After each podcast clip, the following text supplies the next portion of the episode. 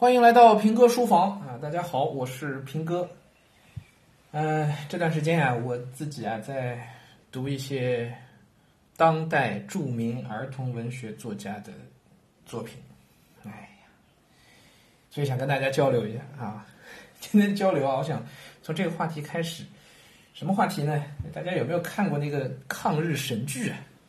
手撕鬼子之类的啊？抗日神剧，可能多少都看过一些，吧？能看得下去吗？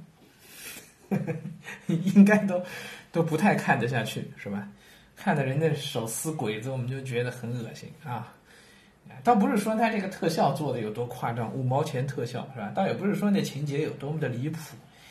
有没有想过一个问题？为什么这种抗日神剧我们都看不下去？为什么？我的总结是这样的：因为这些个抗日神剧啊，它披着一张。真实的外衣，打着真实的旗号，说我们这是故事是真的，那是啊，抗日这事儿能不是真的吗？对吧？可是他实际上所刻画的那些东西，那里头的人物的感情，那里头的人物的选择，对吧？在一些重要关卡上，他的一些做法，他的想法，那些东西都是假的，这就是我们讲的叫虚情假意，就他打着真实的幌子，但其实他刻画的东西是。是假的，甚至于我们不难从中看出来，连那编剧自己在写的那个人啊，他自己都是不相信的，编剧自己的感情都是假的，这个就很恶心了，对吧？我们其实是因为这些，嗯，观众是不好愚弄的，观众看完以后，包括读一本书，读者读完以后，你自己能感觉到作者的那个感情是不是真挚的。当作者是虚情假意的时候，那个东西对我们来说是不要说打动我们了，我我们是看不下去，对不对？那好的艺术作品，它必定要情感得是真实的，得是真挚的。为什么我们说学生们写作文也得是真情实感？啊，各位家长应该在孩子写作文的这些年当中，应该有过这样体会：就一个孩子自己真的有所感触去写出来的文章，和他没办法被被你逼着，或者是被学校老师逼着应试的应应付去写的那个文章完全不同，对不对？我前段时间刚刚给一个作文非常好的一个孩子，啊，跟我挺熟的，我帮他看了两篇作文。哎呀，那个差别太明显了。一个是一篇读后感啊，肯肯定是老师要求他们读的，然后写读后感。写这个读完之后，他自己也没什么感觉，对那个书也没感觉，然后写出来就是一篇应付的文章，模板化的啊。然后自己也觉得不好，让我帮他改。我一看，我就说你这文章完全没有真情实感嘛，是吧？怎么改呢？只能按套路、按模板来改，是吧？人中心思想都东拉西扯的，那那集中不到那个点上去，因为没有那个真正打动他的点，就没有真情实感。那相反，这孩子还有另外一篇文章，家长发给我看，那这个是说他成长的那一刻，亲身经历的事情，真的对这个事情有感触，真情实感就来了，对不对？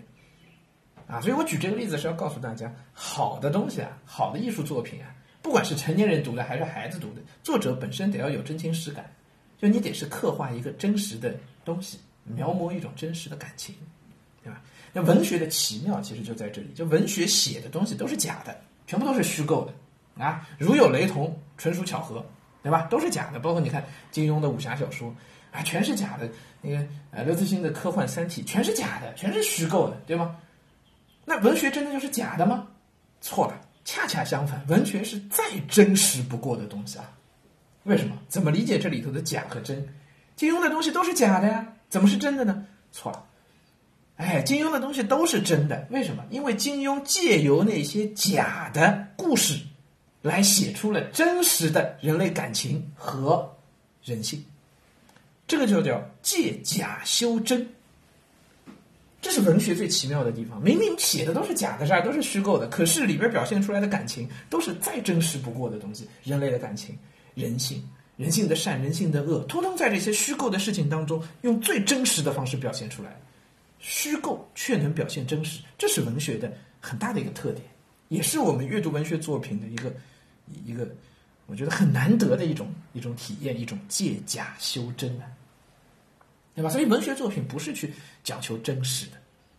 好，那么说回来啊，今天为什么要录这个节目？我们一开头就讲了，我说我最近在读这个儿童文学作品，哎呀，说实话，真的是真的是挺要命的，挺要命的。我读这个书，其实自己是忍着恶心来读的，你知道吧？啊，中国。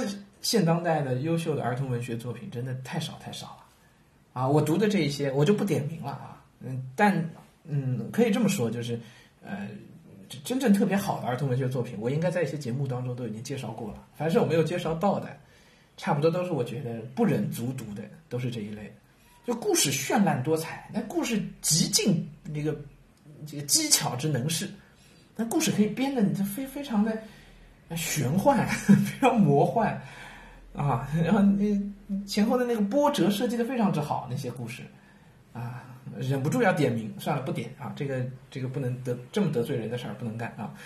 故事绚烂多彩，可是你知道那些绚烂多彩的故事背后看不到人性的东西。